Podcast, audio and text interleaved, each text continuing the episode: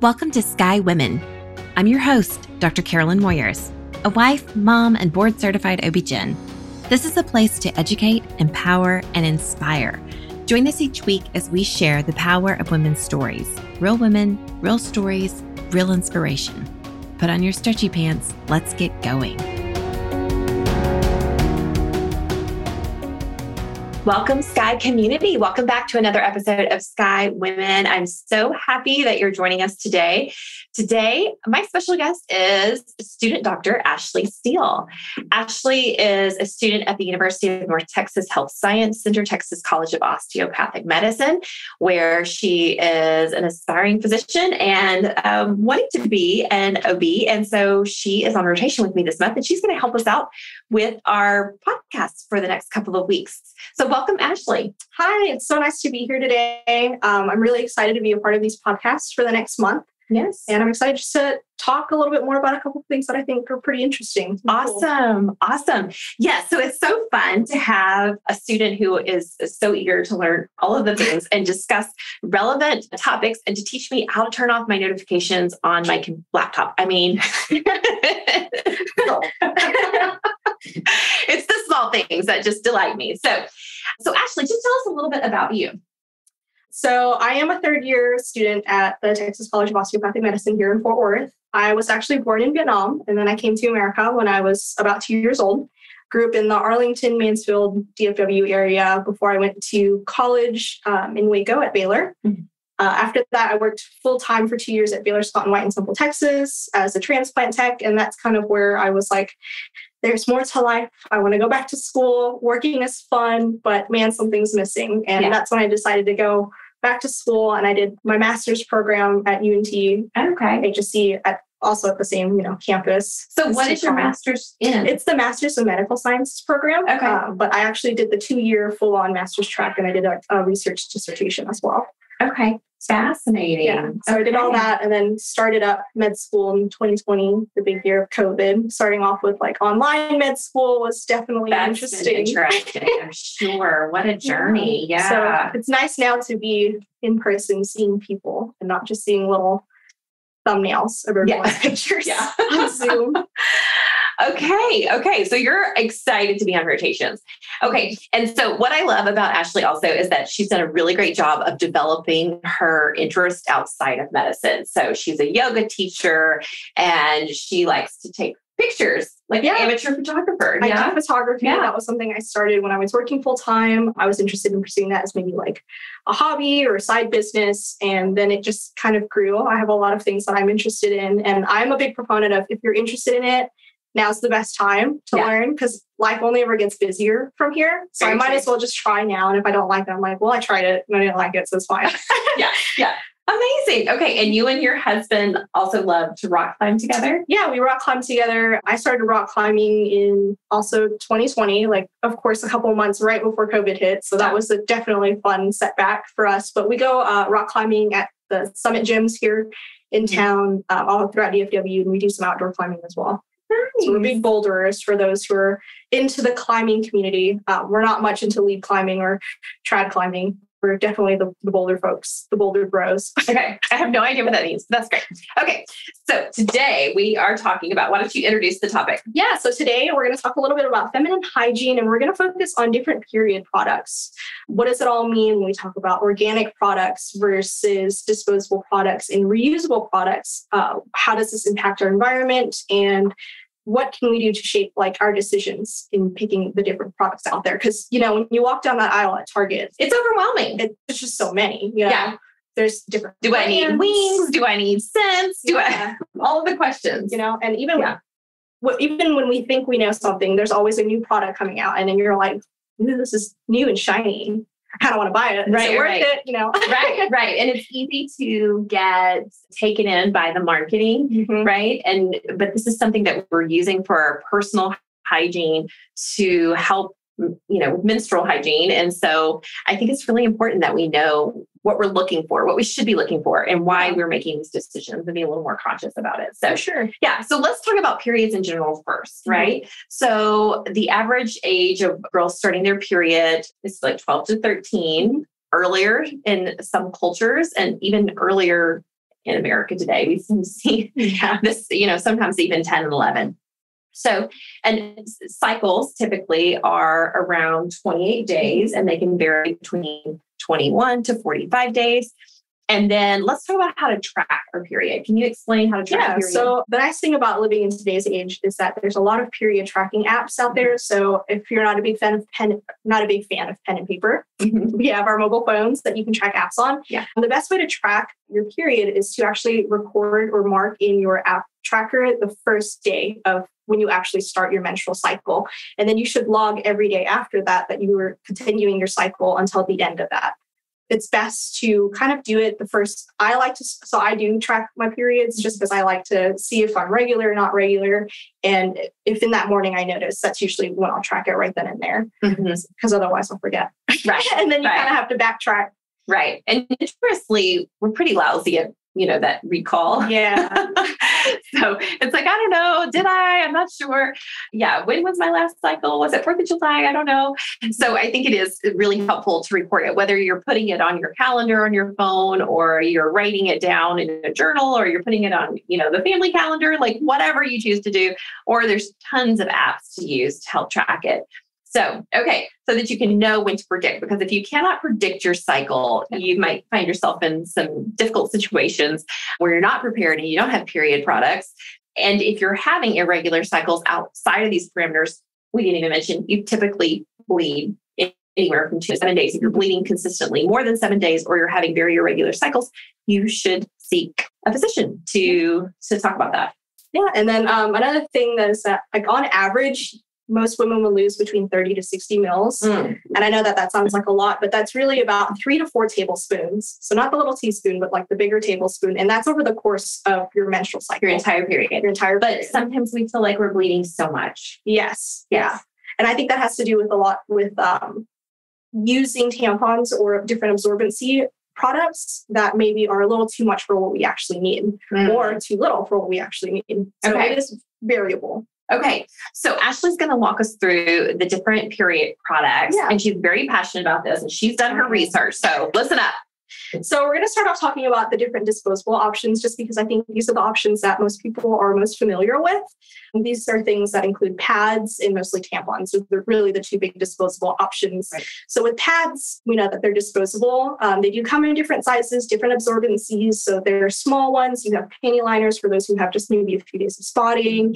There are overnight ones. You have the ones with wings, without wings. So many different options, right? Yeah. So nice pros about this is that there are the different sizes and absorbencies. So you can really tailor the products you use according to your flow for the day. Exactly. Yeah.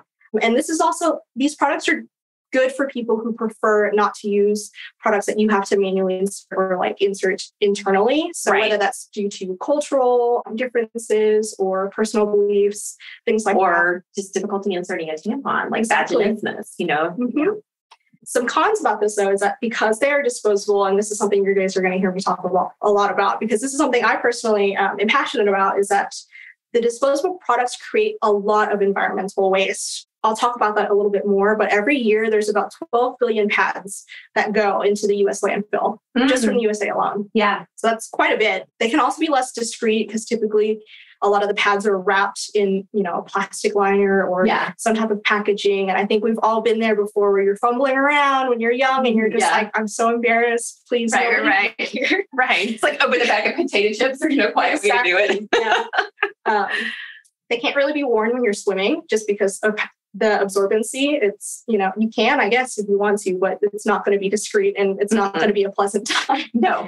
Wearing a diaper in the pool. Exactly. Yeah. And then they really should only be worn for about four to eight hours. Um, it's not really recommended to wear longer than that just because, you know, we all sweat.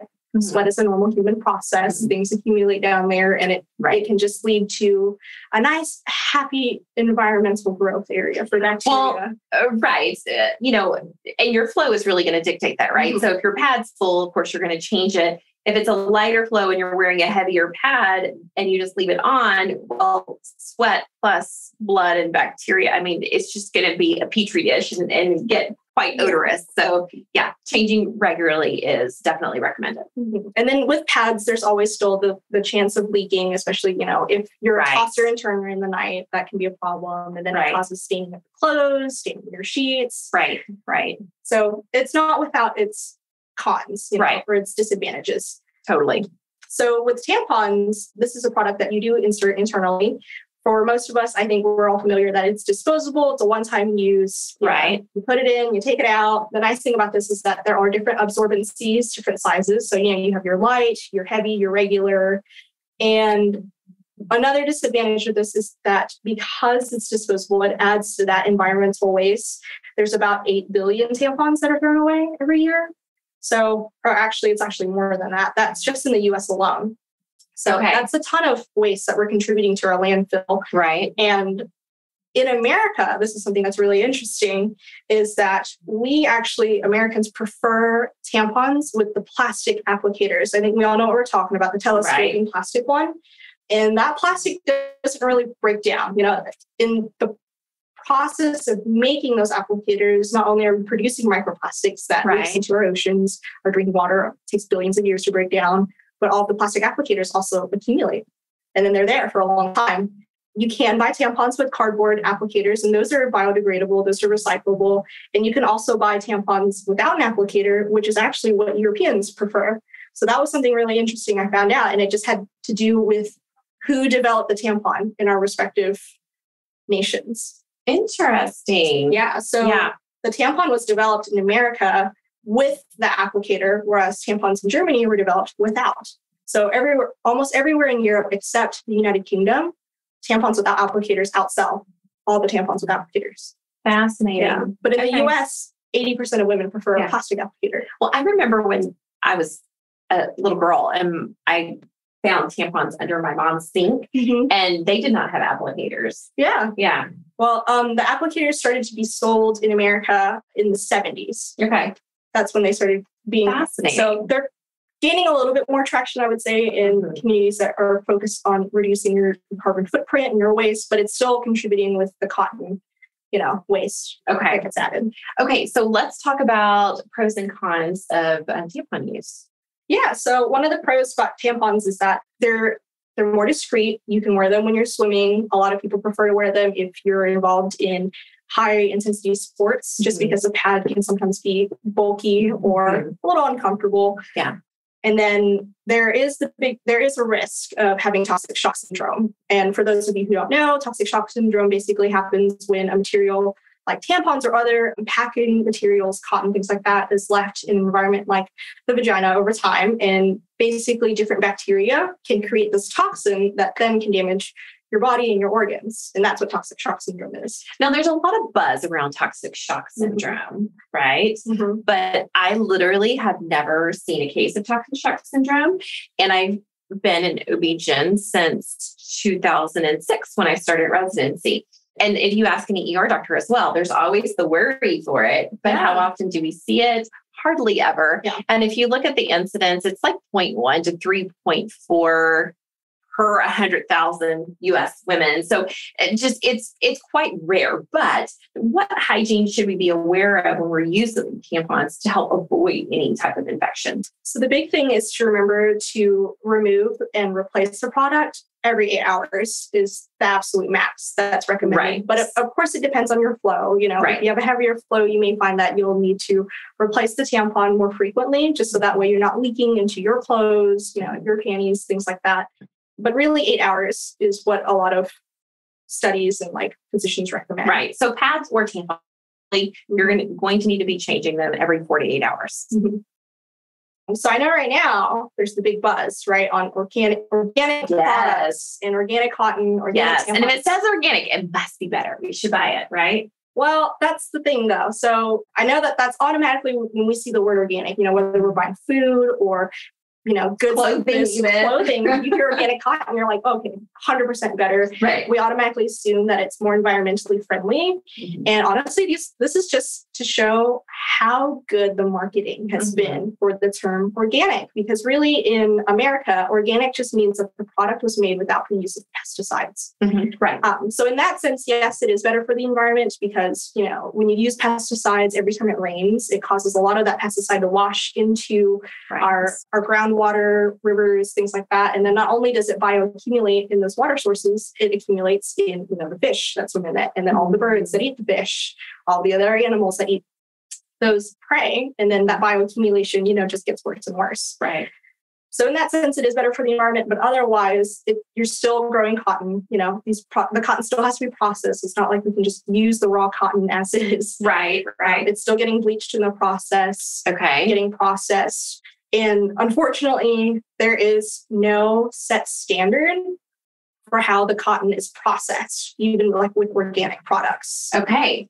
So not all organics are created equal. Yes. And how do we know even what standards they're being held to to call themselves organic? exactly. So a lot of brands will say that they use like less chemicals, but what chemicals do they use? Or they'll say that Right. our products are less harsh, but it's like, what do you mean by less harsh, right? That can be a very subjective term. If I'm Mhm. like, oh, you're being harsh to me, this is less harsh, right? There's not really a standard definition on what harsh is. Right. Okay. Mhm. And so, really big benefit of organic is that you do know that your cotton is being grown without pesticides, right? Mhm. And so, if that is something that is a concern to you, that's a great thing to know about. And then, usually, with a lot of the companies that are producing organic tampons, they do focus a little bit more on being environmentally conscious. Right. Not all of them. So, it really is a personal preference. Okay. Um, the big downside, in my opinion, is that it's still contributing to the cotton waste, right? Okay. All that landfill waste that it just takes forever. Even if it says it's biodegradable, that biodegradable means it will eventually break down. Right. It will right. last forever, Right. but it's not like it, it magically breaks down in like a month Right. or a Right. year. Right.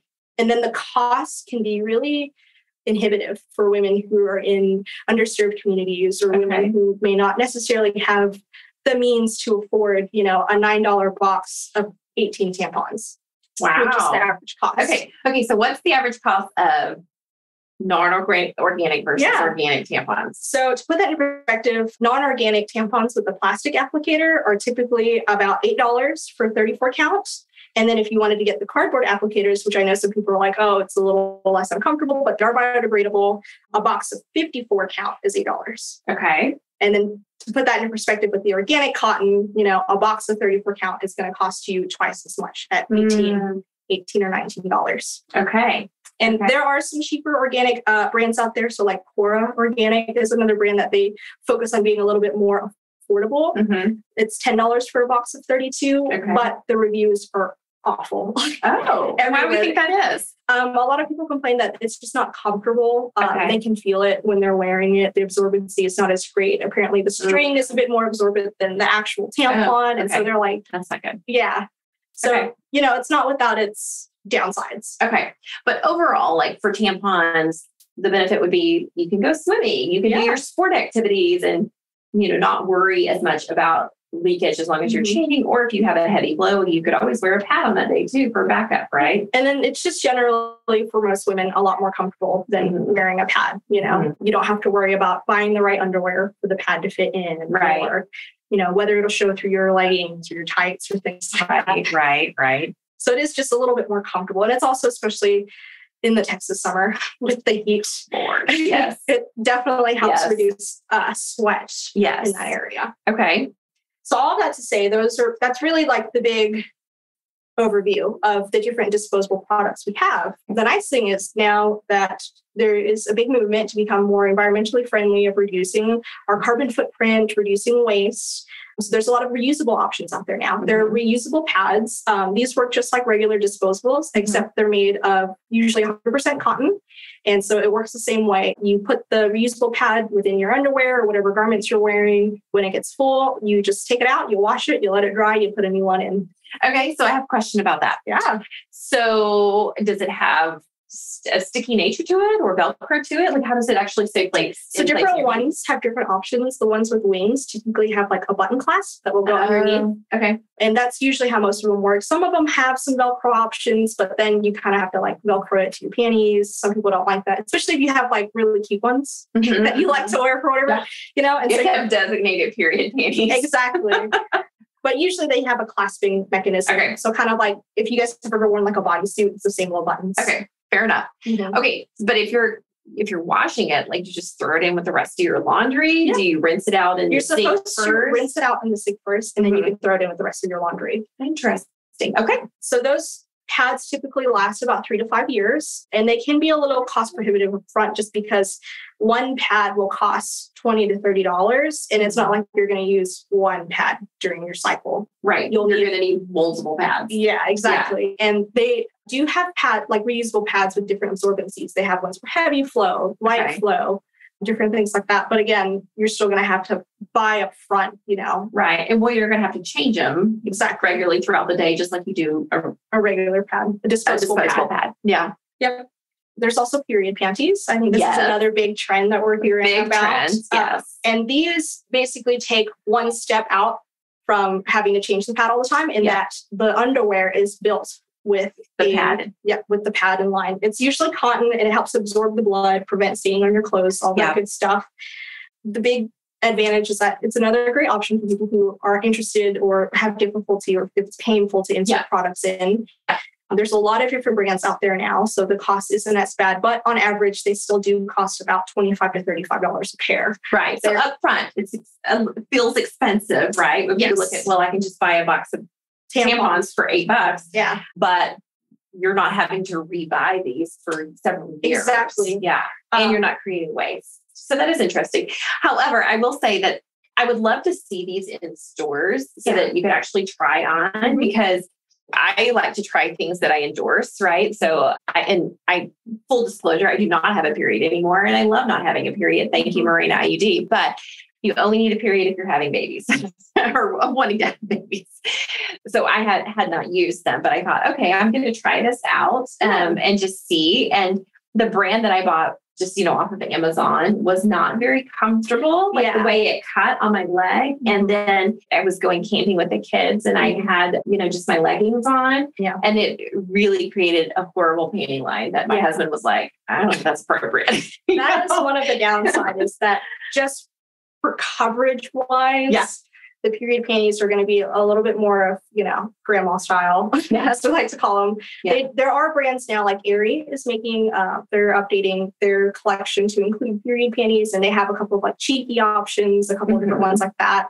But it's still just for coverage sake, you're typically not going to find like a thong period panty. Yeah, you know? right, right, right, right, right. Well, I'm, I'm just saying even the fabric was a lot Yeah. thicker so that it just really showed if you're wearing leggings or something. So, I mean, if you're going to wear them, I think it's better for a jean day. Yeah. Mhm. And that can be hard if you're somebody who prefers wearing dresses in the summer or different types of I it materials. probably could work with a flowy dress, Yeah. right? Just like nothing form fitting when you're got your period, panties on.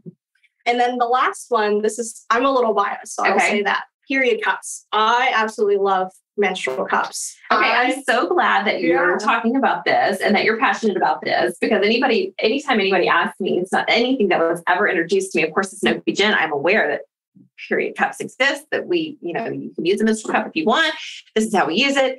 But it's typically in my mind, I envision it just being incredibly messy. Yeah. It was nothing that was ever introduced to me as a Yeah. young person having menses. So let's So- talk. So, what the menstrual cup is for anybody who's not familiar, it's a bell shaped looking device with typically a little stem at the bottom. And that stem is to help you remove, it acts like a tampon string. It, that stem helps you to remove the device whenever you need to empty the cup. It works kind of like a tampon in that you insert it into your vagina, Mhm. and then instead of absorbing all the blood, it just collects it into the cup. Now, when you insert it in the vagina, Mhm. okay, so I always tell patients you're going to spread the labia Mhm. and you're going to compress the cup Mhm. And insert it all the way up. Because Mhm. essentially, we wanted to the cervix to sit just inside the cup. Yeah, you can. Um, and the nice thing is now that period the menstrual cups are getting more popular, they have different sizes. So they have Mm. ones for people who may have like lower riding cervixes. So they have short cups. So that way it's a one size fit all Nice. anymore, which is great. And then for me personally, when I insert, I like to fold the cup up Okay. into halves. Just it's easier to fit for me personally. Mhm. And then that way, as it naturally unfolds, it creates the suction. And I don't have to worry about like, is it in the right Mm. spot? Did it fit? And then Right, right. it's just a smooth process. It is a learning curve. That was the one I would say disadvantage in that a lot of people are like, oh, this is a weird looking thing. I don't know how I feel about this. But I remember, you know, when I made the switch from pads to tampons, Mhm. there was a bit of a learning curve with that too. Mhm. And I think it's just like it was so long ago for a lot of us that we're like, "Ah, there really, there really wasn't one, you know. But in, in reality, it took a couple tries. Yeah. At least for me. yeah. Yeah. The great thing with the menstrual cups, though, is that they can be worn for up to 12 hours at a time. Oh, so so I'm envisioning like you know during the school day, like Mhm. no girl is going to want to have to deal with changing out her menstrual cup or cleaning that menstrual cup Yeah. in the middle of the day. And how do you do that? You're gonna have to go to the sink and wash your hands, wash your menstrual cup. You know, Mhm. I just imagine that being so cumbersome. So the fact that you can wear it for a 12 hour period is really Yeah. nice because it can really get you from sun up to sundown. Exactly. Yeah. And it's really great for, um, you know, if you're a working mom too, or anybody who's Yeah. working, if you take call, that was a big reason that um, I switched to them was with my work schedule when I was at the hospital. Some days I'm like, I have some, I have, I have call, I have this thing going on. I'm going to be here for forever. I'm Right. not going to have a chance to like run to the bathroom in the middle of this. Right. And so it was nice to know that I had a product that I could safely keep inside for 12 hours. Right. And for a lot of people, that will typically last you from the time that you get up until the time that you can make it home to clean it out, which is great. Yeah, that is. Okay. And so how much does it actually absorb? So it doesn't absorb any. Uh, the blood just collects inside Yeah, yeah, yeah. How much does it hold? So a typical, so like a Diva cup, it really depends on the product and Yeah. the size. But a Diva cup, which is one of the largest ones, uh, holds the equivalent of four super tampons in the one cup. Okay. So that is quite a bit. So for a heavy flow day, So for a heavy flow perfect. Okay. Yeah, and even for like the heaviest flow day, it'll be rare that the Diva cup is even full. Okay. Usually, on average, for most women, it gets maybe half, like a quarter to a half Mhm. full. And then, of course, there are smaller options now for people who have lighter flows or maybe have like a, a lower riding cervix and Okay. a smaller cup. Okay. So that's another cool thing. And these can be a little cost prohibitive up front because a typical cup is 20 to $30. But the nice thing is, I know a lot of you guys are like, well, that's the same price as period panty. But Right. with the cup, you don't need multiple. You just Right. need one. You just need one and you wash it out. Yeah. Yeah. Um, and Okay. the cups are made with a silicone grade, medical, grade. medical grade silicone. Or for those who have silicone allergies, they have alternatives. So like polymer and antimer, different types, um, which is super great for those if you have allergies or if you're sensitive to silicone, Right. like that. Right. And typically, most medical grade silicone lasts 25 years. That's Okay. not quite the case with the menstrual cup. They say that on average, you can keep one or you can use one for five to 10 years, Okay. although some women prefer to replace it every three. And Okay. That really depends on how you're cleaning it after every use, you know, Okay. whether you're cleaning it with the correct soap or wash or whatever, how you're storing it, and then just really kind of based on your flow to Okay. So for us who may not have been exposed to Yeah. the menstrual cup, let's talk about that. What does it look like taking it out? How do we need to wash it? And how do we need to store it when we're done with our cycle? So the number one thing to remember is always wash your hands before putting the product in or taking the cup out. Mhm. But typically, when you uh, insert the cup, you know there's a couple of different options that you can do. You just want to make sure that it makes this little suction vacuum seal, and it's not like you're just going to feel some crazy thing going on there. It'll just it seriously goes away. It's super comfortable. I don't feel it when I have it inside.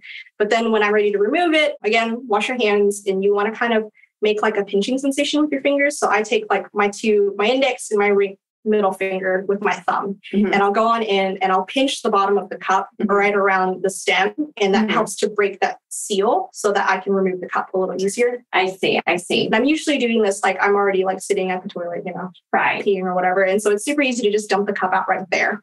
Okay. And then if you need to wash it, it like so like at my house, my sink is a little further away from the toilet. I just like wrap the cup in some TP real quick Mhm, and then mhm. just go rinse it out. So that way I'm not like dripping anything on the floor. Right. Okay. So you just dump the blood in the toilet, Mhm. flush, put it in some toilet paper, go clean it out in the sink. Yep. Do you need to wash it with soap?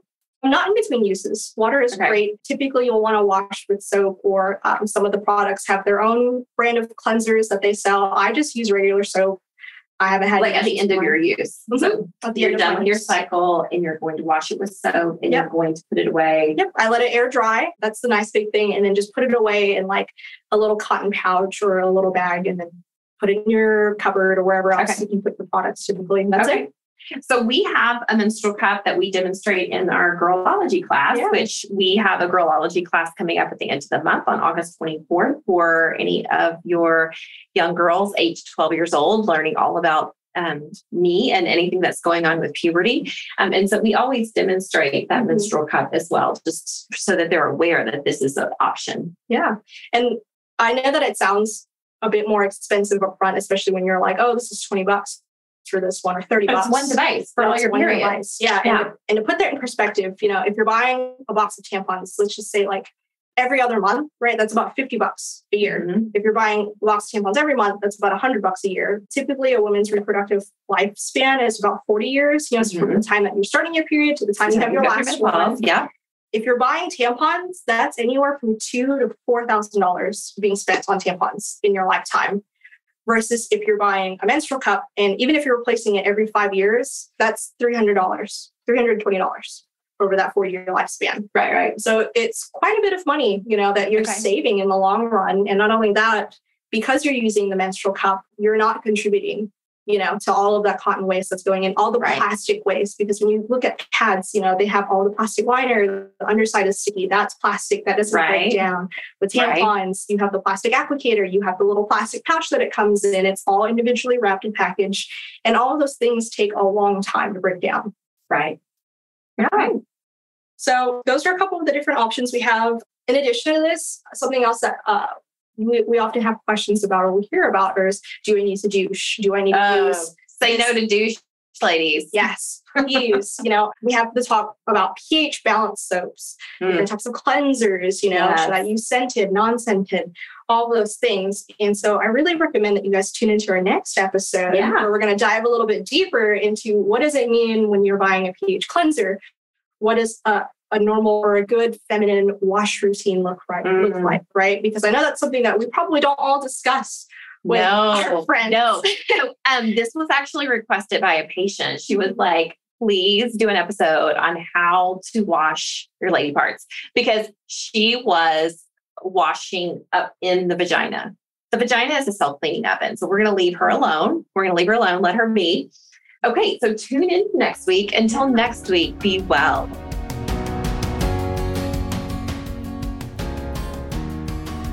All right, Sky community, thank you for listening to another episode.